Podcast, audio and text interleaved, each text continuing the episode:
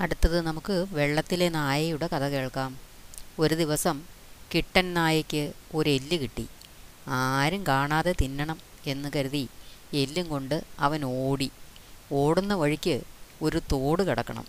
അതിനു മുകളിൽ വീതി കുറഞ്ഞ ഒരു തടിപ്പാലമുണ്ട്. അതിലൂടെ ഓടുമ്പോൾ കിട്ടൻ താഴെ വെള്ളത്തിലൂടെ ഒരു നായ ഓടുന്നത് കണ്ടു. കിട്ടന് ദേഷ്യം വന്നു. ബൗ ബൗ അവൻ കുരച്ചു. കഷ്ടം. എല്ലുതാ വെള്ളത്തിൽ വീണു. ഓളം കാരണം ഇപ്പോൾ ആ നായയെയും കാണുന്നില്ല. പക്ഷേ അപ്പോഴും കിട്ടനു മനസ്സിലായില്ല. അതു തന്റെ നിഴലായിരുന്നു എന്ന്. എന്ത് ചെയ്യാം അല്ലേ?